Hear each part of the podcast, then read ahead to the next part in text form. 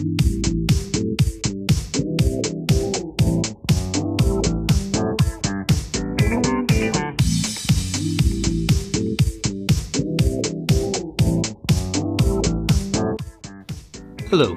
and welcome to this new episode of our podcast series, We Make Sense of Hungary, brought to you by Jalsovszky Law Firm, one of the leading Hungarian independent law firms. My name is Tamás Fehér, and I will be your host today. As a special state of danger induced by the COVID 19 crisis was drawing to an end, a new governmental decree limiting the right of foreign investors to acquire stakes in Hungarian businesses has sent shockwaves through the Hungarian M&A community. Although a number of European countries have passed measures to limit non-EU FDI activity, the Hungarian government has taken this a step further. Its decree also puts limits to acquisitions made by investors based in the EU. This time, I have asked Mr. Pál Jalsovszky and Mr. Gábor Szendrői to guide us through these developments. Pál is the managing partner of a law firm and has more than 20 years of experience from Hungarian M&A deals as a legal advisor. Gábor is managing partner with Concorde MB Partners, the leading transaction advisor in Hungary. He is also deputy chairman of IMAP's European Council. I wasn't only curious about the details of this new decree, but also the likely impact it could have on the outlook for Hungarian businesses and the inflow of foreign capital. Our recording was made on the 16th of June. Gábor and Pál, thank you so much for joining me today, and thank you for the uh, for accepting uh, my invitation to uh, attend this podcast. Pál, could you please uh, tell us uh, some of the background how exactly did the Hungarian government limit uh, foreign investors in acquiring Hungarian companies? Good morning, good afternoon. Thank you, Tamás. Thank you for asking. In Hungary, up to now, up to the 26th of May, there were no absolutely restrictions on uh, foreigners uh, to invest into Hungary, except for certain very special cases, like in very strategic enterprises, very strategic uh, domains. Uh, there were already restrictions for two years, but it was really to a minimum uh, extent and uh, to very exceptional cases. With the effect of 26th of May, uh, this restriction was imposed on acquisitions in Hungary of 50% in shares of strategic companies. But the question of strategic companies is interpreted in a very broad way because although uh, the Hungarian law just uh, mentions uh, telecommunication, energy, and uh, transportation sector, but it refers also to EU directive, which can imply many other sectors where investments uh, can be restricted. And which companies can be subject to these restrictions? Actually, any Hungarian companies that are present in this sector or any other companies that have a connection to this sector. So even if, uh, for example, I run a small restaurant, but I run this restaurant at the premises of a telecommunication company, also that restaurant can be subject to the restriction. What is important in terms of the restriction is that uh, if you come for, uh, from a third country, I mean from a country outside the EU, you need to notify the government of your intention to invest into uh, this company and the government, actually, which is not the government, but the Minister of Innovation, can restrict and can prohibit your investment into this sector. But, and this is the main important and very frustrating part of this uh, new law, is that it does not only apply to investors coming from third countries, coming from outside EU, but it also applies to EU investors. In case EU investors want to acquire stake uh, more than 50% in Hungarian companies. In addition, this does not relate only to direct investments, but also investments indirectly.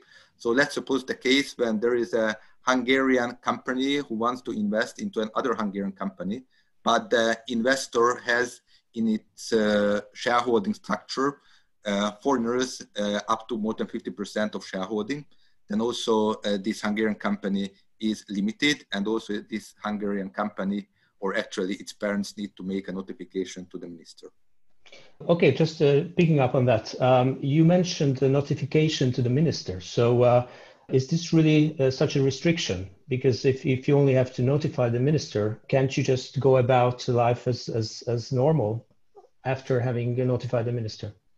Notification is in fact a licensing requirement. It is called a notification, but in fact it is authorization because uh, the notification needs to be accepted by the minister uh, and the minister can either accept it or it can refuse. So it is doesn't uh, just like uh, notify the ministry of your intention and the ministry just puts it into the files, but the minister will react on that in two separate ways. Either it will accept or it will prohibit.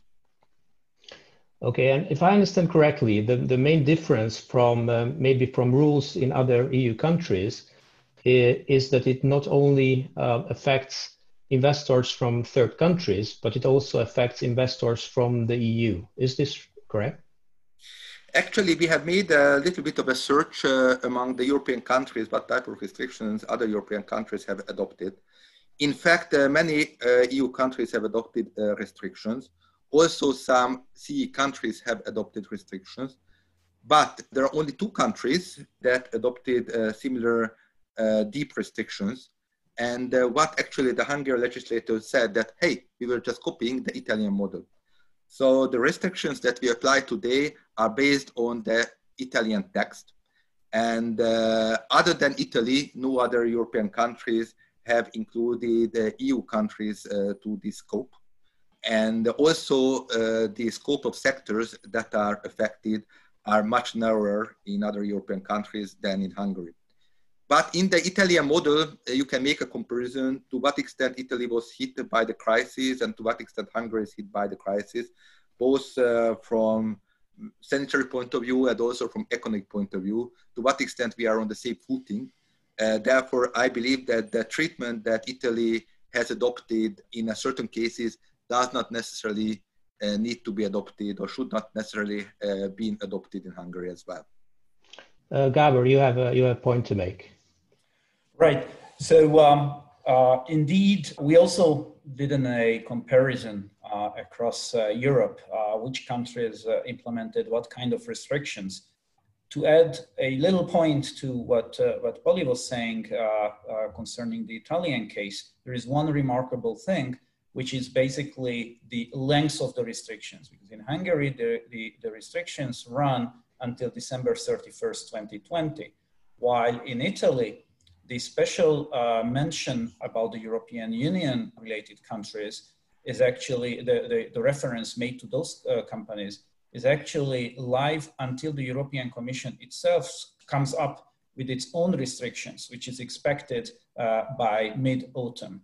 So, already on this, uh, the Italian restrictions are less severe than the Hungarian ones. Continuing, I mean, Polly mentioned that there is a significant long list of industries, which is actually very specifically listed in the appendix on this uh, regulation, which according to our calculations, very specific calculation based on the National Statistic Office figures, this covers 80, uh, 84% of the Hungarian economy.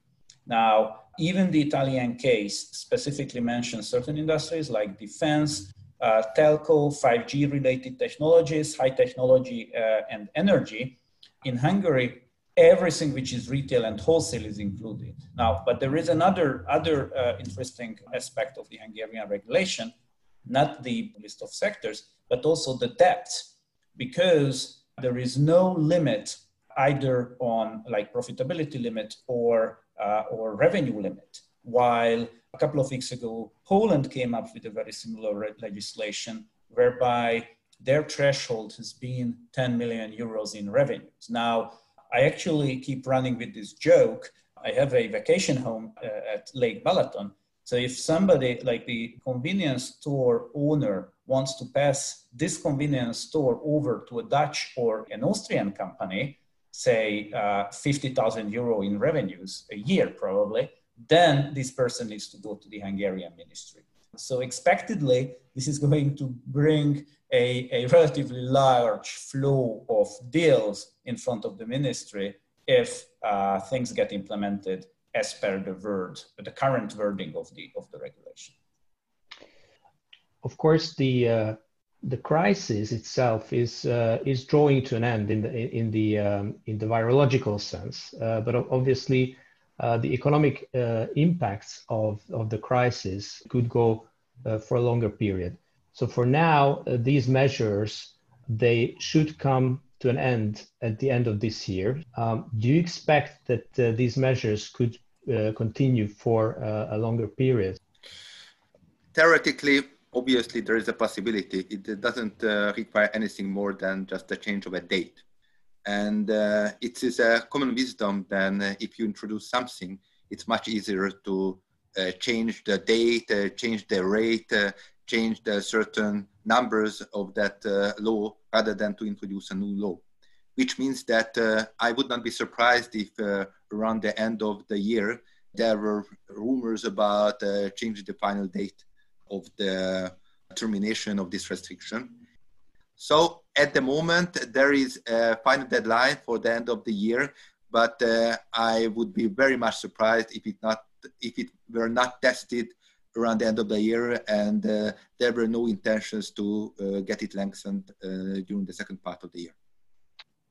Have you so far have you encountered the uh, the practicalities of, of how this uh, process actually works. So if and when a foreign investor tries to acquire a Hungarian company, and this notification must be made to the minister, and, and do you know uh, whether in practice the, uh, the minister actually exercises his right to prohibit uh, some acquis acquisitions? Uh, Gabor, did you have an experience from how this is applied in practice? No, uh, I haven't experienced how uh, foreign investors reacted to this regulation in the first place. We had a project or a, a, an acquisition uh, which uh, which should have been signed end of May, and exactly because of this new regulation, the investors asked uh, for a bit of more time to consider uh, how they should think about this. Just to give you a background, they were not threatened at all by the fact that they would not get the nod. For them, it was more like a general health check issue of the Hungarian economy and the Hungarian economic policy. Uh, they said that if such things can be implemented, I mean, they, their, their transaction is barely a million euro in transaction value and in company uh, total revenues. So, so they said that if such a thing can be implemented from one day or another, we as a foreign investors who might uh, want to sell at one point of time our investment in Hungary uh, have to think whether we are limited at all in, in investing into Hungary. It seems that their final position is positive. Uh, so the, the, uh, the transaction is going to go through by the end of June, and then, then we will start the process. Uh, and uh, so, so far, I only heard uh, people uh, asking different questions from the ministry in relation to this this new regulation. I haven't heard about any process actually going through. We will have this experience in the next in the next weeks. One thing that I wanted to add, though, the the ministry announced that they are going to put up a, a frequently asked questions section in one of their websites I didn't check it probably only last Friday. Lastly, there was no no uh, frequently asked questions, and I don't think because there were no questions. There have been uh, many many questions with, uh, with regards to this uh, to this regulation.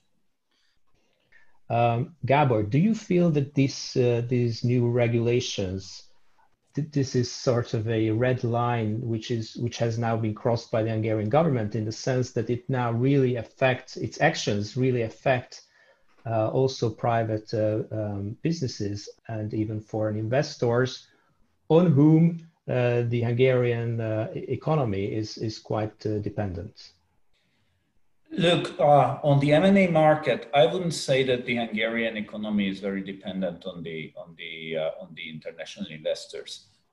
I mean, what what uh, the Hungarian economy is very much dependent on, on, is more the international greenfield investments. In M&A, uh, the, the international investors were, were much uh, less uh, uh determinant than in the, in the greenfield, uh, greenfield sector. What I see as a potential impact, though, is, is probably more concerning the, uh, the Hungarian entrepreneurs than the international investors. I think Hungarian entrepreneurs are going to read this as a massive devaluation of their own companies simply because although there are very few international investors uh, showing up on the Hungarian M&A, sect, uh, M&A market, an average Hungarian entrepreneur, once he wants to sell his company, he wants to sell it to an international investor. And they will understand that if they are cut out, cut out of this community, then they're, they're, they're basically the, the value of their merchandise, which is their, their company, is going to be lower.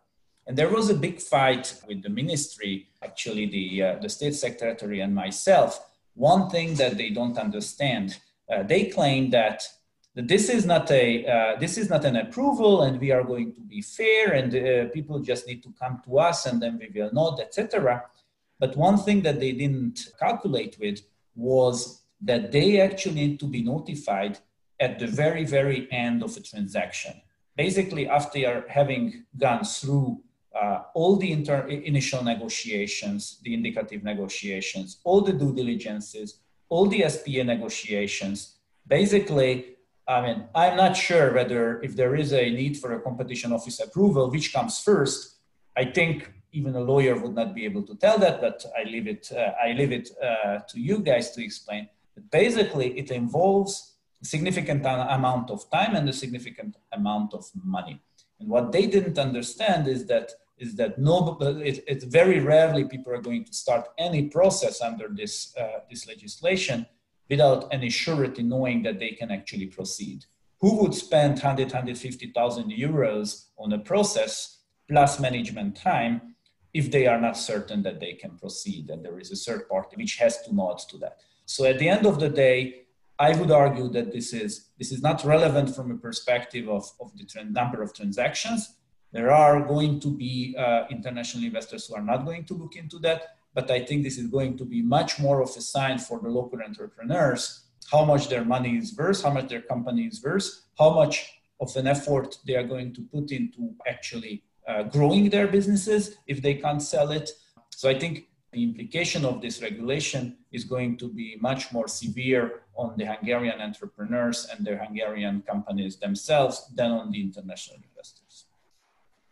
Okay, thank you. Um, but you have explained, or, or Paul has explained, that these rules are not really unprecedented in the EU. Uh, it's just that in, in Hungary, they may be uh, a bit more restrictive.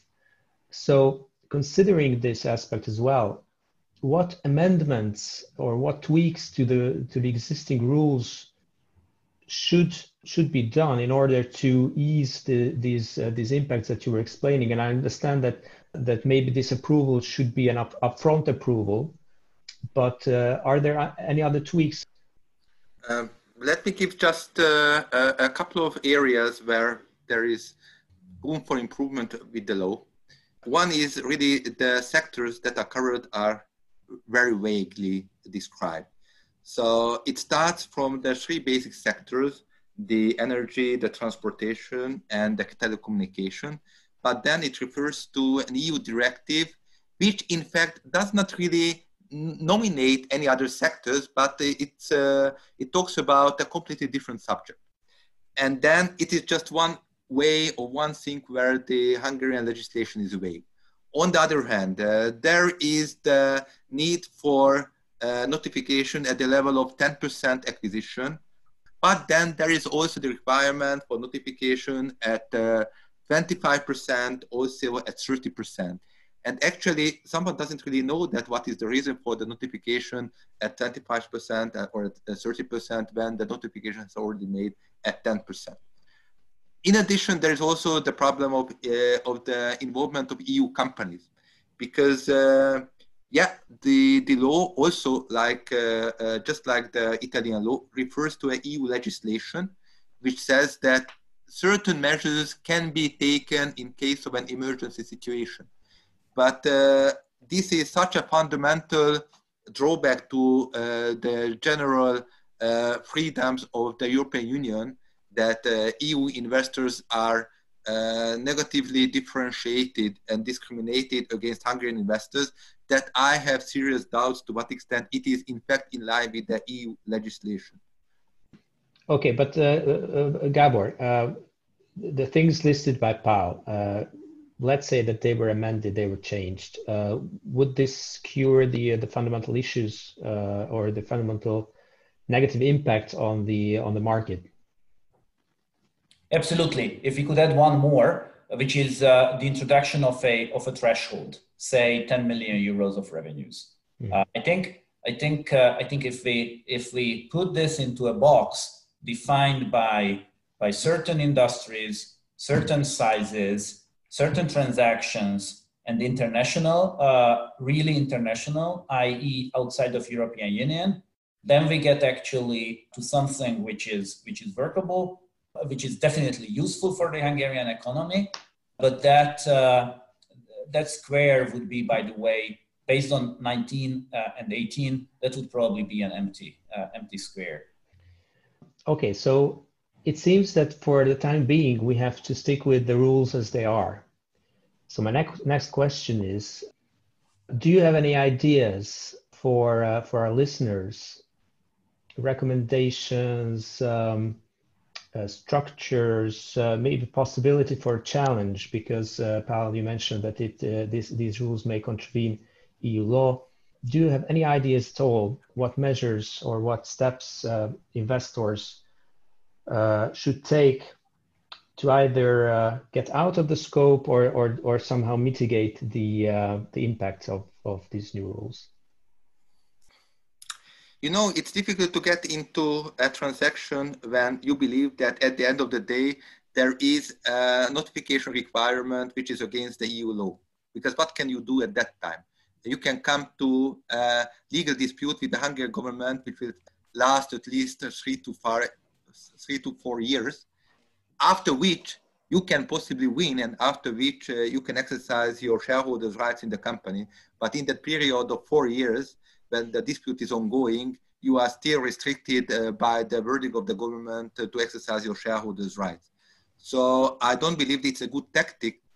On the other hand, uh, it is strange, but there is uh, there are some uh, loopholes of the legislation. One very specific loophole at the moment is that uh, although it says that the whole transaction applies to investments and acquisitions from EU investors as well, but it is only the obligation of third country investors to make the notification, which means that if no third country investor is involved, either directly or indirectly, the question is that who needs to make the notification, which can come to a type of interpretation that, hey, in that case, even though on the basis of the law, a notification should be made, but there is no one who is required to make the notification.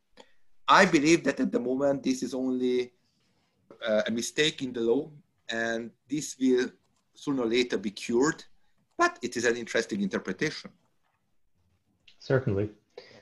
And maybe finally, if you have any other thoughts uh, that you would like to share with our listeners concerning um, these new rules or the obstacles it uh, poses, maybe the possibilities it means, because we haven't been talking about the possibilities uh, that may be present to either Hungarian investors or to investors who uh, actually manage to get out of the scope either because they invest in a particular industry which is not affected or they uh, invest through a particular vehicle which is not affected. I believe that uh, it gives a, a, fantastic territory for Hungarian investors to make acquisitions. And uh, I, will, I believe that uh, there will be a proliferation of Hungarian mergers, and uh, I don't believe it is far from the intentions of the Hungarian government.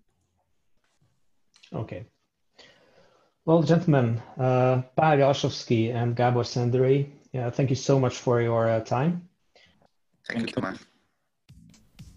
Dear listeners, thank you so much for listening to us. You may be interested to learn that since the recording of our podcast, Gabor's wish sort of came true a 1 million euro threshold was introduced in a new law for certain acquisitions. Otherwise, though, the rules remain as discussed, at least until the end of this year. As always, we are keen to hear feedback.